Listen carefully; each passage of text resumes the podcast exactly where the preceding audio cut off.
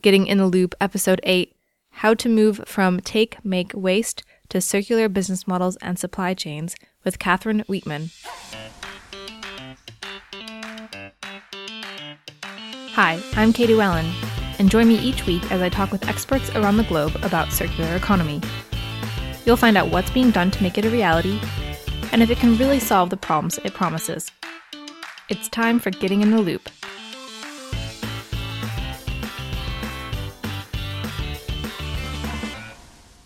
Welcome back to the Getting in the Loop podcast. Today is Earth Day, and to celebrate, we have a special giveaway. Our guest today is Catherine Weetman, and one of the topics on today's episode is her book, A Circular Economy Handbook for Business and Supply Chains. Catherine has graciously given me a copy to give away to one lucky listener. So keep listening until the end of the episode, or head over to gettinginthelooppodcast.com to find out how to win. And don't worry, if you think it's kind of counterintuitive to have a giveaway on Earth Day, you can choose to have the electronic version of her book. Okay, so now on to today's podcast. Today on the show, we're speaking with Catherine Weetman, who is the director of Rethink Solutions, a circular economy focused business consultancy based in the UK. Catherine has over 25 years' experience in contract logistics, manufacturing, retail, and supply chain consultancy and she has worked with many firms including Tesco, Kellogg's, and DHL Supply Chain. In this episode, Catherine and I talk about her book, Circular Economy A Handbook for Business and Supply Chains, and what she has learned from working with SMEs to implement circular economy. We also address the power of the crowd and hear about her upcoming plans to provide additional resources through her consultancy. So, thank you so much for coming on the podcast. And I'm really excited to talk to you today, Catherine. It's great. I'm really pleased to be here, Katie. Thank you. And I know you're doing a lot in terms of circular economy, and you have your own consulting firm, Re- Rethink Solutions. Uh, and could you tell us a little bit about the work that you're doing regarding implementing circular economy within companies? Sure. I'm trying to help mainly small and medium businesses and startups, entrepreneurs, because I feel a lot of the um, consultancies and think tanks and so on are aiming at big global businesses. And in doing the research for my book, most of the examples I found were from startups and small businesses. So that's what I'm trying to do is, is spread the word I think they they're more agile um, and more open to um, looking at new opportunities anyway. So what I'm trying to do is help them understand what the circular economy is all about. That it goes a lot further than resource efficiency and a bit more recycling, and inspire them with lots of lots of examples um, to help spark ideas for their business, and then give them a toolkit to help them get started. So so we do workshops, uh, we do coaching and mentoring, um, do research into specific sectors um, to give people a few more ideas, um, you know, point people towards other useful resources, all that kind of thing. Mm-hmm. Wow. So you have been doing like these these workshops. Can you tell me a little bit more about how these workshops usually run? Are they multiple people from different companies, or is it, going to just you know one company and doing a workshop with them? We can do either. Most of the ones though are mixed groups, so either sector specific or a kind of local um, business organisation in the UK. That might be chambers of commerce or federation of small businesses, something like that, where lots of small businesses are um, interested in something so normally it's a um, couple of hours more if we more if we can uh, manage it, giving people a quick overview of the circular economy, and then using the framework uh, from, that I developed for my book, which um, now I'm starting to call it the building blocks of the circular economy. So thinking about the inputs or the materials that you're going to use, thinking about how to design the product to make it more durable or shareable, to be repairable uh, and easy to recover the materials. Thinking about process design, how can you recover all the inputs and have this waste is food approach? And then how could you recover your own products, components, and materials at the end of the cycle? And around of all of that sits the business model. Right.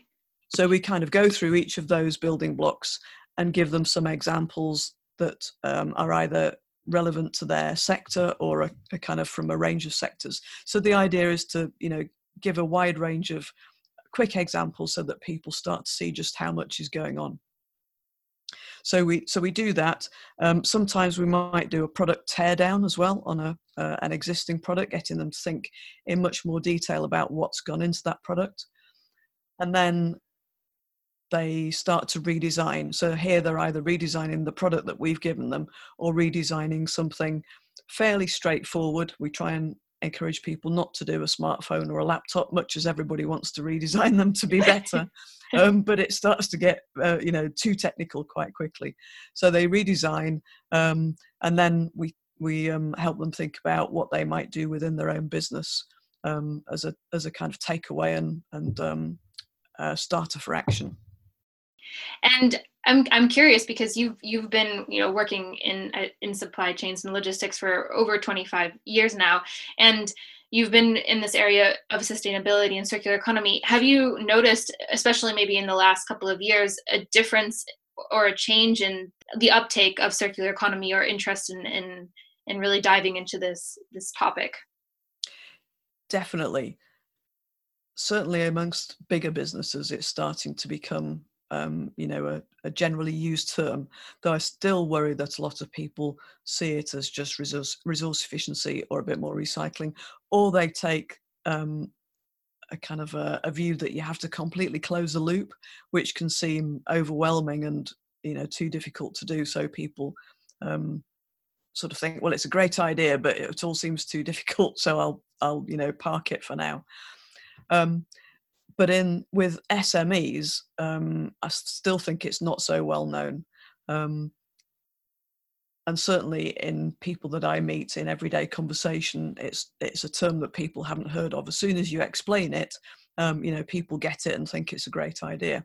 So that's the challenge, I think, is to um, get it out there. I have noticed on um, the BBC and other um, kind of mainstream media that people are starting to use the term now circular economy to describe um, you know, recovery of products and so on, um, as opposed to just saying more sustainable or less waste or whatever. So it is starting to um, become a, um, a recognized term.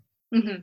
Exactly. But I, I also uh, liked what you mentioned in terms of the fact that uh, sometimes if they're thinking oh it's only just recycling or, or, you know closing the closing the loop and yeah if you have that mentality then especially about uh, you have to close the entire loop then it can be overwhelming about where where to where to start. Yeah and and that's why i like to use and i i thought long and hard uh, for my book about what kind of framework i was going to use. You know i didn't want to use somebody else's framework because that would feel like um, plagiarizing. Mm-hmm. and it kind of dawned on me that with all the experience i've had in retail and manufacturing and so on mm-hmm that if you just start somewhere, it's easier to get going. And that actually, if you break the circular economy down into those five building blocks, you can start with any one of those. And that might be the only thing you ever do. You know, you're mm. just going a little bit more circular. Hopefully, people will get inspired by the benefits of the first thing that they do and move on to the next thing and the next thing, and eventually end up closing the loop. But you can start with any of those five things and use that to help engage other people in the business who might, might be more skeptical. Um, so it's a it's a lower risk approach, which I think works re- really well with um, particularly existing businesses who don't want to take too many big risks, um, yeah. especially all all at once. Exactly. So we've we've we've sort of been we've been talking about the book, but maybe maybe let's let's dive into sort of what is the book uh, and and why why did you write it? So I, I, had a chance to to read it and i think it's really really a nice piece of work. And the organization is very clear and it, it is a practical handbook for people who want to you know see how they could actually apply different circular business models and different uh, like what would how does this change the supply chain? But just to to to tell the listeners who may not have had a chance yet to to read the book tell us why why you wrote it and what what it's a, what it's about. Okay. so back in 2015, I think it was, um, I was already focusing most of my work on the circular economy. So I think I started out with um, looking at anything that would help um, move sustainability forward. Mm-hmm. But quite quickly realized that the circular economy was probably the biggest lever and it was the one that had most advantages for business. Um, so um, so that's why I started to focus on it.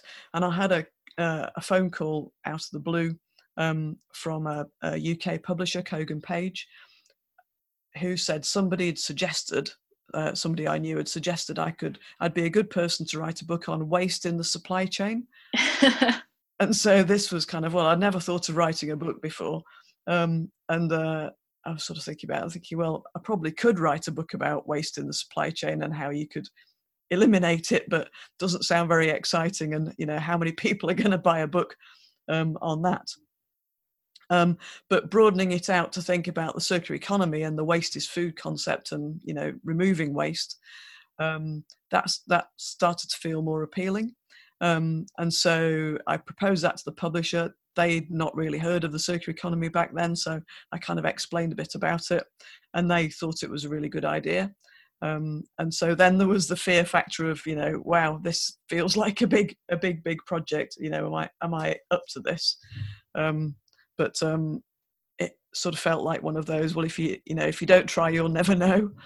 Um, so i'd already read a few a few of the books from the ellen macarthur foundation and cradle to cradle and books like that and i felt that a lot of them were focusing on the con- the concepts and the big principles and also focusing on the benefits for regions and, and kind of uh, you know sec- the whole of a sector and focusing less on what it would mean for an individual business and specifically how to get started.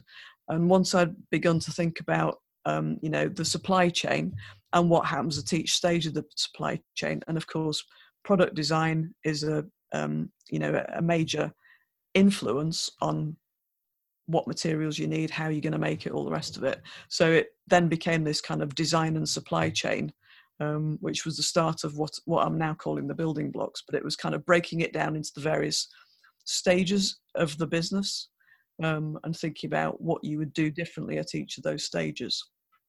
So I was trying to do it really from bottom up instead of top down. Um, I wanted to give people lots and lots of examples so to, to both try and spark ideas and also to demonstrate just how much was already happening. Um, so um, so I was keen to kind of you know not include long case studies, but just quick snapshots to to kind of um, show just what a massive range of sectors and geographies and um, different innovations were already happening. Um, and I realized as I was starting to write the book that it was going to have to be about the circular economy from a business perspective. You can't start with the supply chain if you don't give people the context. So by the time I'd written it, you know, the, the business context became um, about half the book, well, over half the book, um, to give, you know, the background and, and how it impacted on uh, the business model, um, making the business case and so on. Um, and then about a third of the book was about the supply chain, what happened at each stage of the supply chain, and what the circular economy, what difference it would make to the rest of your supply chain, and how how you'd need to do things differently. And then the last section on how to get started. Mm-hmm. I think it's a very clever organization, and also I really liked how you sort of separated the supply chain into like the upstream, midstream, and and downstream. So sort of allowing companies and industry uh, people to sort of identify themselves where where they are. So again mm. not looking at the entire how are we going to close this entire loop? But you know what can i do considering sort of the constraints and the the operating space that i'm in right now? Yeah and also thinking about for me thinking about how supply chains within business are organized from a functional perspective. You may have a you may in a big company have um, somebody at board level as you know um, chief supply chain officer, but underneath that you'll have a procurement team, you might have a manufacturing team, and then you'd have a, a, distribution team, and they would be completely separate teams. So I was trying to segment it so that the um, you know each team could get straight into the meat of what it meant to them, um, rather than just putting everything together and people having to dig around to find out you know what it what it means for them and I think as I've as I've um, done some work afterwards, um, did a little bit of work with the United Nations operations team, UNOPS, um, and realizing that procurement could be a massive lever within a company um, for circular economy, even if you didn't change anything about the products that you make or the services that you sell, even if you just started by procuring things in a more circular way, that would help to get you into circular thinking and also start to um, crystallize benefits as well as spreading the word with with all your uh, suppliers. Um, so I think that you know for a place to get started procurement is a is a really big lever. Yeah yeah definitely definitely uh, we see uh, i've seen a lot of action especially from the past work that i was doing in the dutch uh, eh, well in the dutch government and in the netherlands and there was so much uh, discussion about procurement procurement and and having a focus there and also now in sweden where I, where I am uh, again have this this uh, talking about the importance of procurement and also public procurement being able to influence what's mm. happening as well so yeah, yeah, yeah. So um, I was also thinking about your book, and from when I was looking at it, you address different types of circular business models, and then you go in depth uh, in different sectors such as food, industrial, manufacturing, and fashion. Now that you've been doing uh, you know now that you've written the book and have been actively working in this in these different sectors is there a particular sector that you find promising in implementation of circular economy? I guess they're all promising. I think food is probably the mo- the most difficult. Um, you know, because you're not going to get anything back to um, make into human food again at, at the end. Um, you know, there's a bit of downcycling, um, but it still has lots of potential in terms of using the circular economy and different and similar approaches to reduce waste um, consumer tech, I think, of, of all and, and, industrial, those are the easiest sectors to change, I think, because it's you know longer lasting products. And I think there is already starting to be a little little bit of a movement towards wanting things that are repairable and more durable. Um, and we know that you know in in the past, washing machines, TVs, all that kind of stuff you know lasted for decades. Um, and now you know we think we've done well if it lasts for five years. Um, so that doesn't really seem much of a progression does it? Um, but there are there are campaigns for kind of uh, you know right to repair. Um, so that would avoid the, the case of the um, quite expensive washing machine that I bought, and about four years later, it needed a new bearing, and I was, you know, having um, uh, done all my um, mountain bike mechanic um, stuff myself in the past, I know that bearings cost cost nothing and are easy to fit. Um, but uh, I wasn't able to buy a bearing. I had to buy the entire drum unit. Oh my so goodness. That, that seemed to be the manufacturer getting around its obligations under the EU rules that they have to provide parts for 10 years after the model ceases to exist. But if they make the part, you know, so expensive that it's pointless buying it, then they kind of you know persuade you to buy the new one instead.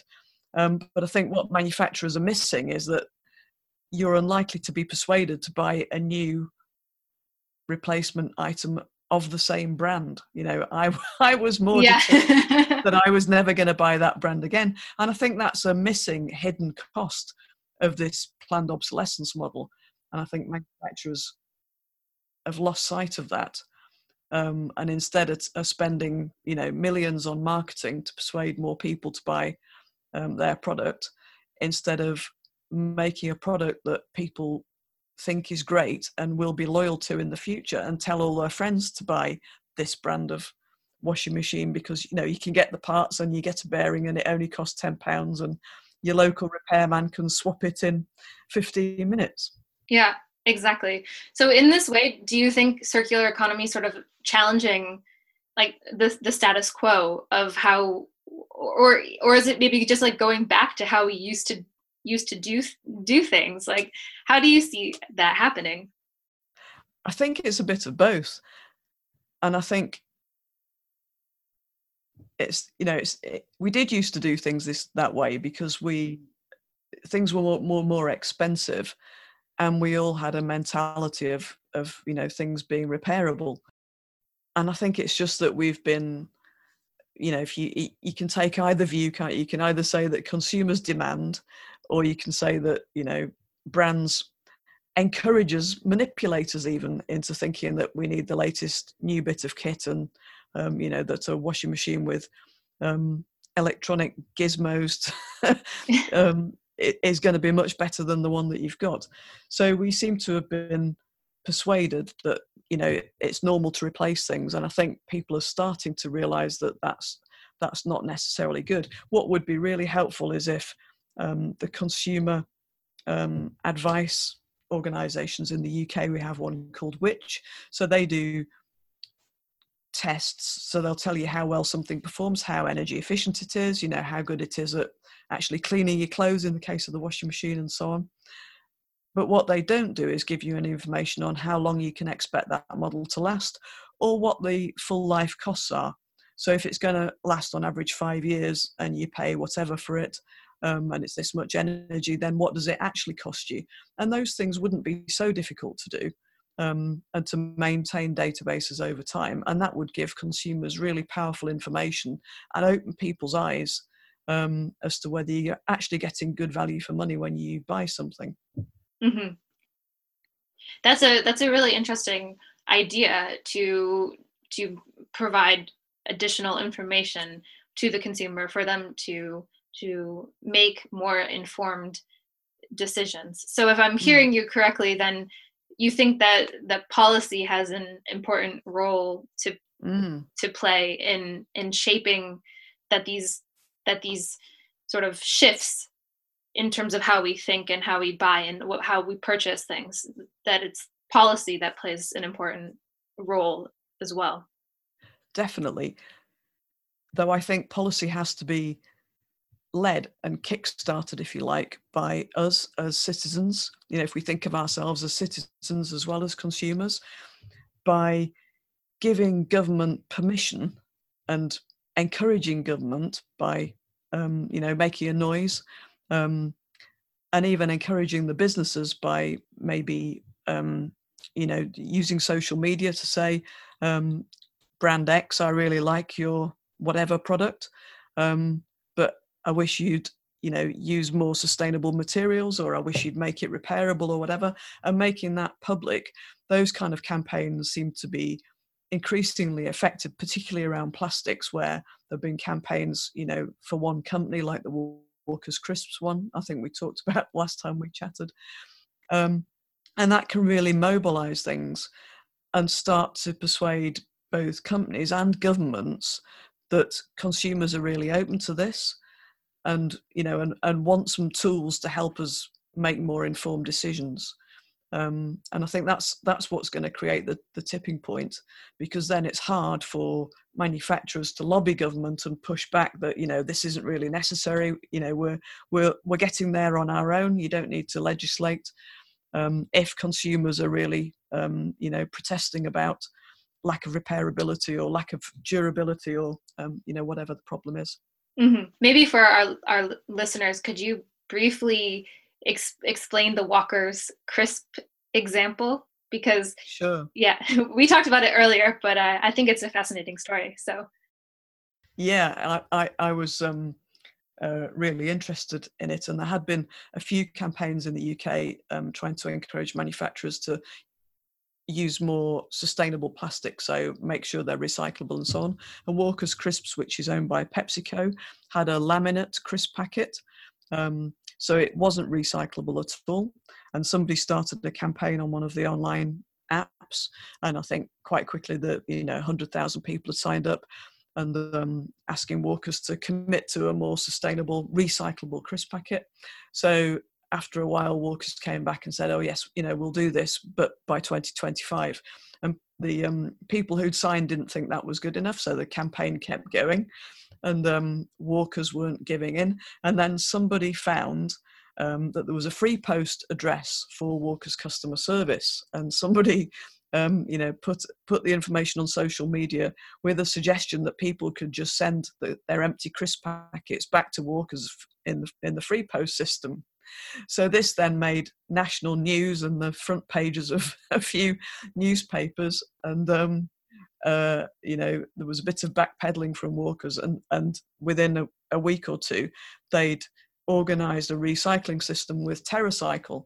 Um, so now you're able to send your crisp packets back, and TerraCycle will convert them into park benches or whatever. But I just kept thinking that if Walkers had reacted sooner, they'd have had a lot more negotiating power and options open to them, and and not look so bad in the national media. Um, yeah. But I think you know it's great because it was it it was public enough to get lots of other companies thinking about whether their packaging's easily recyclable. Mm-hmm. Um, and even if it you know even if something is recyclable you have to think about where it's going to be consumed and, and where the waste is going to be created so you know if your only recycling route is um, say through the um, specialist waste department of your local council and this is something that you're going to eat at work or in the you know in the park or something like that and your nearest bin is just a mixed waste bin that's where it's going to end up, isn't it? You know, and very few people are going to take it all the way home to and then save it up to, till the next time they go to their recycling site. So, so it's critical to think about where's this going to be used and how can I make it easy to get into the right disposal route. Exactly. Yeah. I so I'm I'm. It, I think you've brought up really really two opposing yet complementary perspectives. For the first is like the power of the crowd and also the power of sort of a top down uh, approach in terms of you know telling telling industry and what we what we what we'd like is from a from a from a consumer point of view and also from a legislative point of view but also the power of companies to actually implement solutions and to mm. you know take step by step approaches and really think through design process of and the use case and things like that. Um, so yeah i think that these are you've you've hit the sort of the nail on the head on how we can think about this in terms of different many different aspects. Yeah and i think i think these kind of things you know whilst it's it probably wasn't great to be at walkers when all this was going on and be on the back foot trying to think what can we do yeah the fact that it was so public in the UK probably got an awful lot of other companies thinking about how sustainable their packaging was and what happened if they were the next company to feature in one of these campaigns. So to kind of um, you know start people thinking uh, and and raise consciousness right across business and consumers, I think is a really powerful thing. And I'm seeing this um, more and more with all sorts of things, you know, palm oil, um, another deforestation, ocean plastics, you know, all sorts of areas. People are starting to get engaged.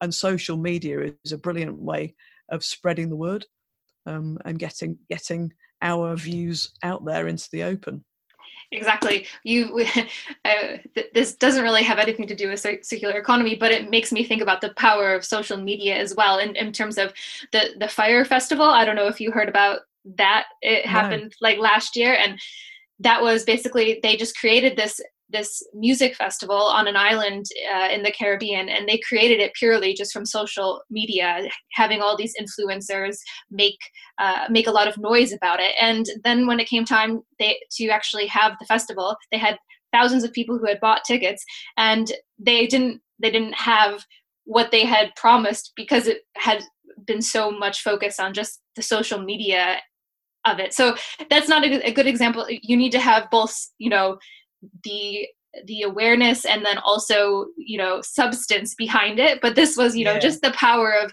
something that can just go viral and and in the end it was actually social media that had just that destroyed them because they had people on this island showing just the whole uh, ho- the horrible situation of like tents falling apart and things like that and the fact that there wasn't actually a, a music festival. So they built this whole idea up by social media, and in the end, it was social media that then sort of just built the entire, made the entire idea just crumble. Um, and and they lost a lot of face and money on on on that. So yeah, I think it starts with awareness and getting people engaged and you can do a, you can achieve it a lot if there is this you know strong demand from from social media yeah and i think you're right it has to be you know people have to mean what they say so if you were going to um you know campaign on social media and suggest people you know tweet this company to say that you're not going to buy the product anymore people who are people who are tweeting that have to mean it don't they otherwise the company sort of sees that there's half a million people have tweeted that, but sales have, have not declined one iota. So you know, whatever you say, you've got you've got to follow through on it, haven't you? Exactly. Yeah. Yeah. That's that's it. And uh, you guys should have a good reason for doing it in the first place. Yeah. Yeah. yeah. So, Catherine, we've heard about your book, uh, A Circular Economy Handbook for Business and Supply Chains, and you've told us about these workshops that you've been hosting uh, with companies in the UK.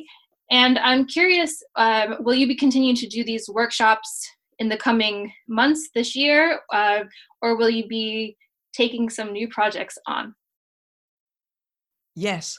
So we're going to continue with the workshops and also try and build some online easy access tools for small and medium businesses and entrepreneurs.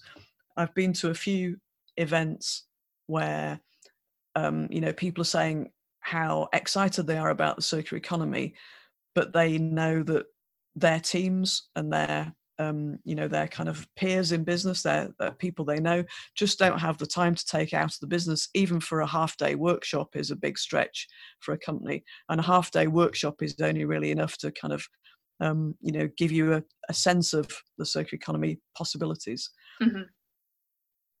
So I'm creating a set of modules, if you like, that would be would have free and easy to understand tools to help you first of all understand the circular economy circular economy secondly to generate some ideas for your business third to help you make the business case to take back to colleagues because you may have some people who are skeptical and think it's you know everything's going to cost money and sustainability is a hair shirt and all the rest of it so help you make the business case. Um, and then the last module would be how you get started, you know, help you with project planning. So that will all be on, on a, a website with free to use kind of templates to guide you through things. And then some for those who need a bit more information, uh, we'll have a subscription option with some um, kind of low cost additional support materials. Uh, and we're, we're hoping to run some um, online workshops. So we might do kind of uh, email courses. A, a, lot of companies do those sort of 10 days of email with top tips to help you um, get get planning and get thinking about it in a structured way, and then build that into a sort of online um, short course that you can do in your own time each day. Um, you know, maybe over 10 days. Um, and here's here's the challenge with some online discussion with your peers and so on that you can participate in or not. So trying to create a variety of ways for people at different levels of um, starting knowledge, um, but all of them with actionable outcomes that people can take straight back into their business and um, get thinking about how to transition to circular economy and um, you know work all the benefits into into their businesses.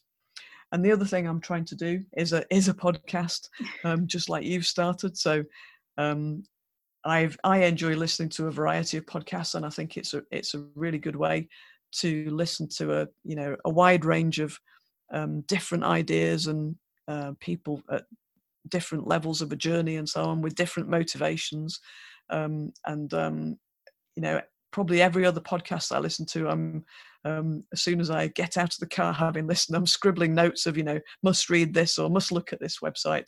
So um, I think it's you know it's a great way of kind of increasing um, all those um, um, idea sparking um, inputs that that you can soak up every week. Yeah, and I we'll we'll have the link uh, to this to your podcast uh, on the show notes website for this episode, so everyone who's listening can, of course, go ahead and check out uh, check it out. And I'm definitely looking forward to it when it's when uh, when you re- when you release the first episode. So, and I, I I also think it's really nice what you're doing in terms of the the tools that you are going to be having on your your website and the different resources because you have gained uh, and you have a lot of extensive knowledge in this area so i think it's great that you can share it with people and they can have sort of this plug and play solution to take back and be able to implement and spread within their own institutions and and, and um, organizations. So good good luck with continuing to uh, develop those and get that online in the coming year yeah thanks katie. I just i just need another um you know seven days in every week and i'll be happy. Exactly exactly. Yeah that's i have that same feeling so. So I, it's a it's a, about that time of the the end of the episode where we wrap up and and my listeners by now uh, probably are aware of the the format. So at the end of the episode i ask the guest uh, what in the loop event card that they would like to create and for those who haven't played in the loop yet essentially the event cards are part of the of the game where uh, they influence what's happening on the market in terms of material demands and they also in, influence players uh, accessibility to materials and also their ability to just make products and produce products in general. So, Catherine, uh, what kind of topics sort of would you like to have your event card address? Consumer and citizen activism, I think. And as we're as we're talking this week, um, by the time the podcast goes out, um, you know, hopefully it's spread even in even further and wider. Um, mm-hmm. Um, but we were we were uh, talking before the um, we started recording about the student um, and um, school children activism um, that's spreading across uh, a number of countries in Europe, with children playing truant for a few hours to go and demonstrate about the need to take action on climate change. And in the UK, that's happening this Friday, the 12th of February, I think it is so I know that on the uh, 12th, the 15th, it'll be. Um, so I'm hoping that that really goes mainstream and really starts to get consumers and businesses engaged with needing to do things differently. I think the whole thing around climate change and all the other issues that are, um, you know, that the circular economy helps resolve. A lot of people are so overwhelmed by the size of the um, the challenge that we face um, that it just becomes one of those things that we, you know we can't see individually how we can solve the problem and so it's easier to just focus on something that's closer to home but i think the the activism and the interest in plastics and people realizing that even if they do small things to reduce their own plastic consumption and make sure they recycle properly, that actually makes people feel much better about their impact on the world. It's something very tangible that you can kind of see that you've made, even though it's a small difference, you can feel that it's within your control. So, this whole, um, you know, badgering politicians and, and businesses, um, you know, the World Economic Forum um, had the um and I've forgotten her name, uh, Greta. Um, yeah, yeah, Greta. Um, uh, her last name is well. It's yeah. Yeah, that's bad news. Anyway, well, well done, Greta. And she spoke at the World Economic Forum, and you know, really took them to task. And that's what it needs is is um, you know all of us to be being vocal about this, and then you know, and demanding demanding a circular economy as well as business trying to create it, if all of us are demanding the right to repair and the right to have things that are recyclable and made from sustainable materials in a fair way, um, and starting to make our buying decisions based on those criteria, then I think the tipping point, you know, will be will be very soon. Um, and so I'm I'm really hoping um, the Friday demonstration turns into something um, you know that that really goes mainstream and even though i'm well past school age i'm planning to go to the one in leeds. Yeah i also hope that it will really gain some traction and i couldn't think of a better way to sort of end our conversation, especially since we talked about not only the role that businesses have in going circular, but also the role that you know consumer like consumer engagement and the power of the crowd uh, has. So thank you so much, Catherine, for joining me today. Thank you for inviting me, Katie. I really enjoyed our conversation. You're welcome. And I just wanted to ask where can listeners go to find out more about you and your book? If you tweet me, it's at CJ Weetman, W E E T M A N. And the website is www.rethink, which has a hyphen in it. So it's R E hyphen T H I N K dot M E dot UK. That's all for today's show, but remember our Earth Day giveaway? To have a chance at winning a copy of Catherine's book, all you need to do is leave a review for this podcast on iTunes. You have until May 1st to do this because on May 1st, I'll be selecting one review at random and they'll be the lucky winner. To learn how to leave a review on iTunes, even without an account, head over to the show notes of this episode at gettingintheLoopPodcast.com. If you've already left a review, don't worry, you'll automatically be considered. Okay, so how easy is that? I'm super grateful to Catherine for giving me a copy of the book to give away. And I can't wait to see your reviews and be able to share this book with you. See you next week, and until then, have a great rest of your week.